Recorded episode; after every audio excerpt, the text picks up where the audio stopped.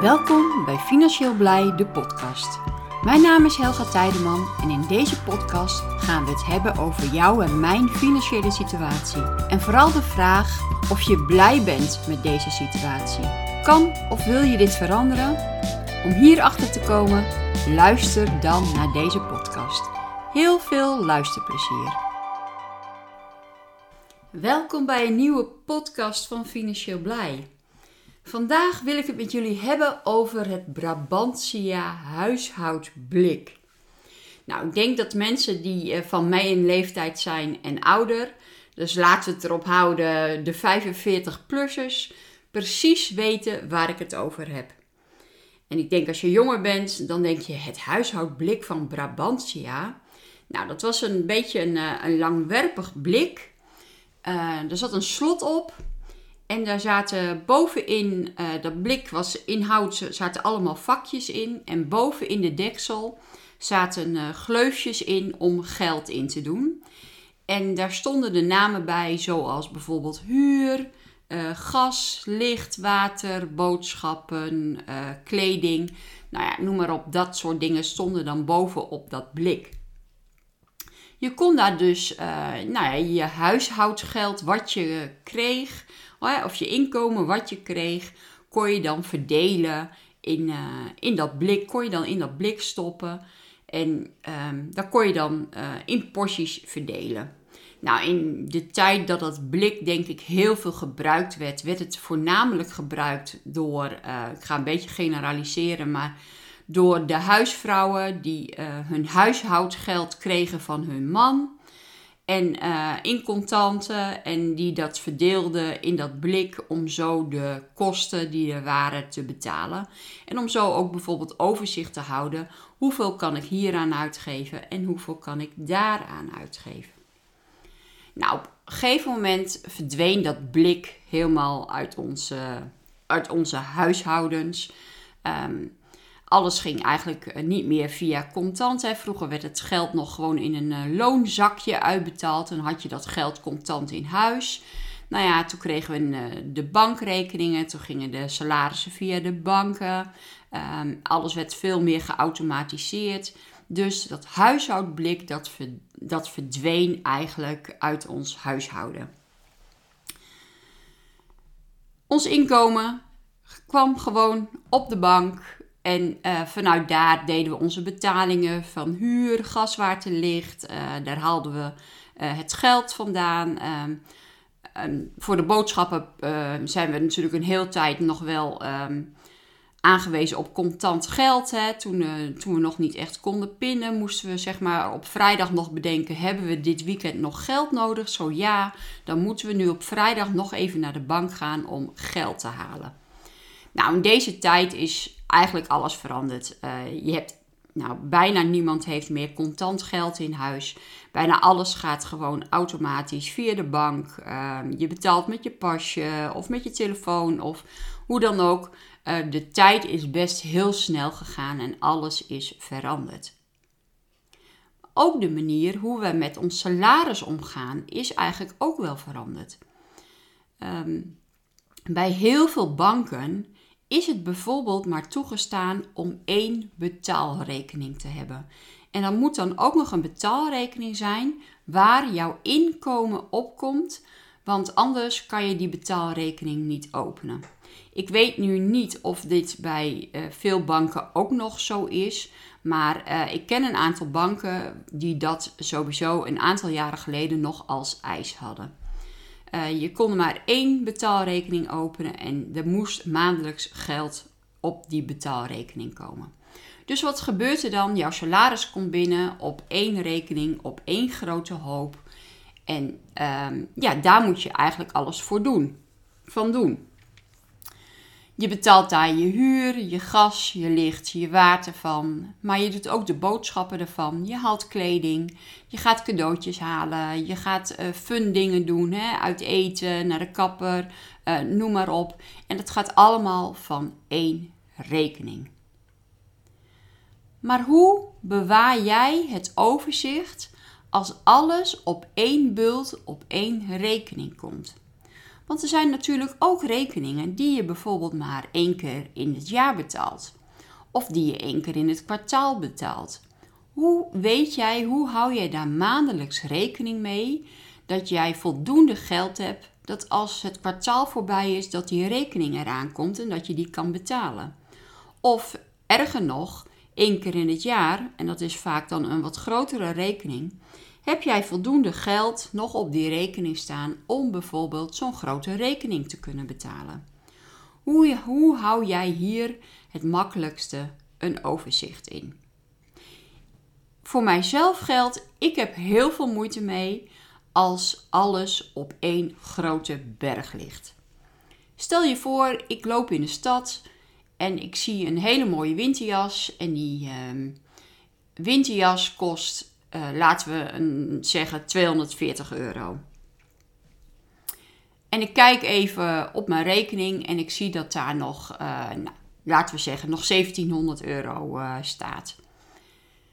Dan ga ik die jas passen. Oh, ik zie me al helemaal lopen met die jas. En oh ja, nou, ik heb toch nog 1700 euro op mijn rekening staan. Die jas kan daar makkelijk vanaf. Dus ik koop die jas.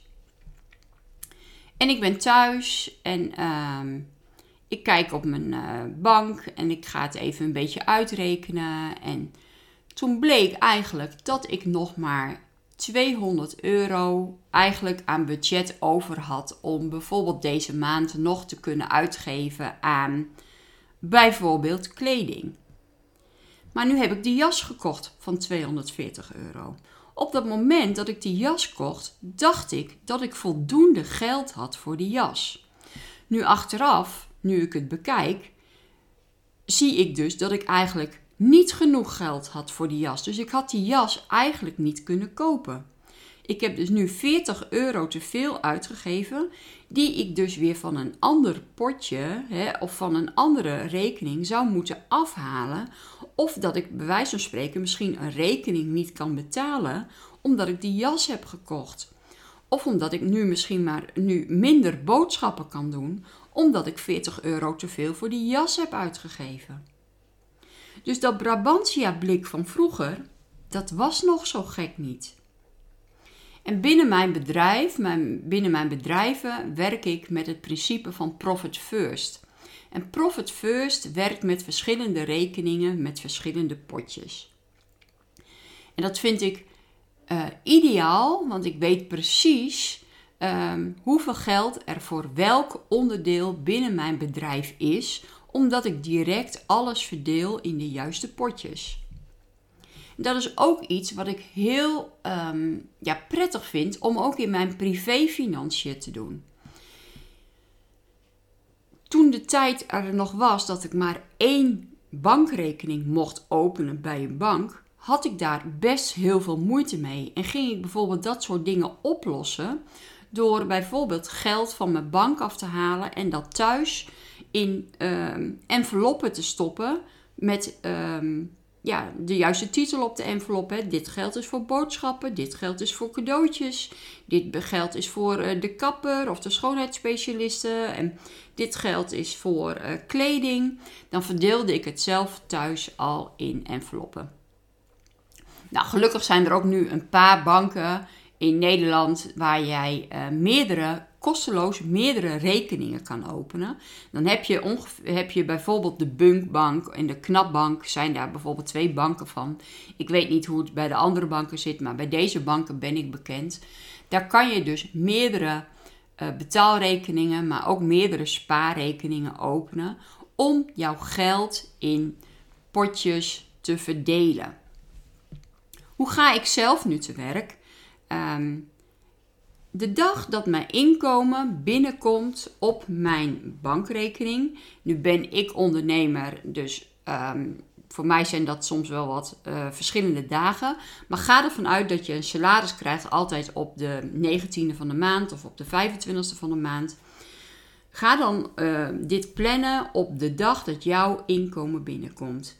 Ga op de, zeg maar de 25e van de maand, als jouw salaris binnen is gekomen, ga dan uh, s'avonds zitten en ga jouw salaris verdelen over diverse potjes, over diverse rekeningen.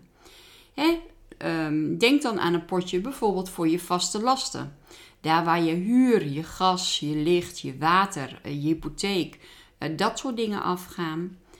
vervolgens neem je een potje voor de boodschappen. Vervolgens neem je een potje bijvoorbeeld voor de auto. Je neemt een potje voor kleding. Je neemt een potje voor ehm, cadeautjes, uh, leuke dingen, um, uit eten, fun, fun dingen, noem dat, noem dat maar op. Maar ook, je kan dat bijvoorbeeld ook doen met jouw spaarrekening. Als jij bijvoorbeeld, bijvoorbeeld een buffer spaarrekening hebt. Waar je, ik heb altijd gezegd hè, van um, het is belangrijk om een buffer te hebben, een noodpot te hebben van bijvoorbeeld 1000 euro. Heb daar bijvoorbeeld één spaarrekening voor waar jij zorgt dat jij altijd die uh, noodbuffer op hebt staan. Daarnaast heb je bijvoorbeeld een andere spaarrekening waarvoor je spaart voor bijvoorbeeld je vakantie. Of een spaarrekening waar jij uh, op spaart om bijvoorbeeld te investeren. Maar dat je dat geld direct als jouw salaris binnenkomt, eigenlijk al verdeelt in al die potjes. Dus ook jouw spaarrekeningen meeneemt. Heel veel mensen sparen ook door te kijken van wat er aan het eind van de maand overblijft. Onderaan de streep, dat doe ik naar mijn spaarrekening. Maar waarom zou je dat niet aan het begin van de maand al direct doen? Dan weet je zeker dat je dat bedrag ook spaart. En als je uiteindelijk onderaan de streep nog geld over zou hebben, zou je dat kunnen extra storten. Maar als jij werkt met die potjesrekeningen, uh, stel je voor, jij, um, nou laten we het even heel makkelijk houden, je verdient 2000 euro in de maand en 1000 euro heb je nodig in de maand aan uh, vaste lasten of 900 zoveel euro heb je nodig aan vaste lasten. Dat je zegt van nou, ik stort nadat ik mijn inkomen heb gekregen altijd 1000 euro direct op die vaste lastenrekening. De ene maand ben je misschien 920 euro kwijt, de volgende maand misschien uh, eh, 980 euro.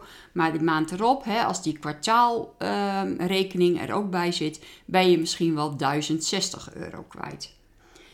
Dan weet je in ieder geval dat het geld altijd op die rekening staat. Dus dat niet elke maand die rekening leeg is, is niet erg, want zo spaar jij ook voor die kwartaalrekeningen, maar ook voor bijvoorbeeld die jaarrekeningen. Het is dus daarom ook goed dat je een goed overzicht hebt van wat gaat er hier iedere maand, wat komt erin en wat komt, gaat er in iedere maand uit, zodat je ook weet dat je de juiste percentages naar um, die uh, potjesrekeningen kan doen. Je kan dat bijvoorbeeld uitrekenen in geld. Hè? Net wat ik net zei van hè, er komt 2000 euro binnen. 1000 euro doe ik naar mijn vaste lastenrekening. 250 ehm, euro doe ik naar mijn boodschappenrekening. 100 eh, euro doe ik naar mijn kledingrekening. Ik doe nog eens 100 euro naar mijn funrekening. Nou noem maar op, hè, zodat je geld op is verdeeld. Maar je kan ook zeggen, ik, uh, ik heb niet een vast inkomen. De ene keer uh, verdien ik uh, eh, 1900 euro en de andere maand kan het 2400 euro zijn. Dat je altijd zegt, ik werk met percentages. Ik doe bijvoorbeeld 50% van mijn inkomen gaat naar mijn vaste lastenrekening. Um, ehm, 25% daarvan eh, gaat ehm, naar mijn boodschappenrekening. 10% daarvan gaat naar die spaarrekening. 5% daarvan gaat naar die spaarrekening. Dat je het in percentages uitrekent. Nou, maakt niet uit of je dat nou in geld of in percentages uitrekent. Maar ben er dus maandelijks mee bezig, zodra je geld binnenkomt, dat je het verdeelt in je potjesrekeningen. Iedere drie maanden ga je even zitten, loop je even je potjes bijna, loop je even je percentages bijna. Uh, zit je nog steeds goed in de percentages? Heb je misschien wel in het ene potje heel veel geld, terwijl je in het andere potje structureel tekort komt? Misschien moet je dan je percentages eens even aanpassen. Daar kijk je gewoon iedere drie maanden even na om te kijken van, hey, loopt eigenlijk alles in de, in de pas? En heb, net wat ik zeg, stroomt het ene potje niet over terwijl ik in het andere potje structureel tekort heb. Kijk daarna. Als je dit systeem hanteert, gebeurt het eigenlijk niet zoals dat voorbeeld wat ik gaf, dat ik die te dure jas eigenlijk had gekocht. Als je dit systeem hanteert en ik zou vandaag uh, bij wijze van spreken naar de stad gaan om te winkelen om kleding te kopen, kan ik bijvoorbeeld ook alleen mijn pas meenemen voor kleding kopen of mijn pas meenemen voor leuke dingen. Maar ik kan precies zien hoeveel geld er op die rekening staat en hoeveel ik kan besteden. Stel je voor dat ik nu zo'nzelfde winterjas weer zou tegenkomen. Ik kijk even in mijn bankapp van hé, hey, wat staat er bij mijn potje kleding? Oh, er staat 180 euro. Oh, dus ik kan maar voor 180 euro een winterjas kopen. Dan gaat die winterjas van 240 euro gewoon niet door. Dan kijk ik of ik een andere mooie jas zie die goedkoper is en binnen mijn budget valt. Of ik wacht gewoon hè, totdat de maand erop uh, er geld bij is gekomen, zodat er wel 240 euro op staat en dat ik die jas dan wel zou kunnen kopen. Zo geef je dus ongemerkt nooit te veel geld uit. Nou, dit hele systeem, daar ehm, ja, ben ik echt een voorstander van. En helpt je echt om jouw situatie goed op orde te houden. Jouw, goed, uh, jouw situatie goed op orde te krijgen. En het voorkomt ook dat je uh, geen onverwachte uitgaven krijgt die je niet zou kunnen betalen. Dus ik ben voorstander van dit systeem en ik zou het echt adviseren bij iedereen. Bedankt in ieder geval voor het luisteren naar deze podcast. En ik hoor, jullie horen mij in een volgende podcast weer. Dag! Bedankt voor het luisteren naar deze podcast. Laat even weten wat je van deze podcast vond door een reactie achter te laten. Dit kan onder andere op Instagram en je kan ons daar vinden onder financieel-blij. Waardeer je deze podcast, laat dan een positieve review achter. Wil je op de hoogte blijven van de activiteiten van Financieel Blij? Schrijf je dan in op onze nieuwsbrief. financieelblij.com nieuwsbrief. Volg ons ook op ons YouTube kanaal Financieel Blij. Daar laat ik iedere maandagochtend en donderdagavond zien hoe je geld kan verdienen met crypto. Bedankt voor het luisteren en tot de volgende podcast.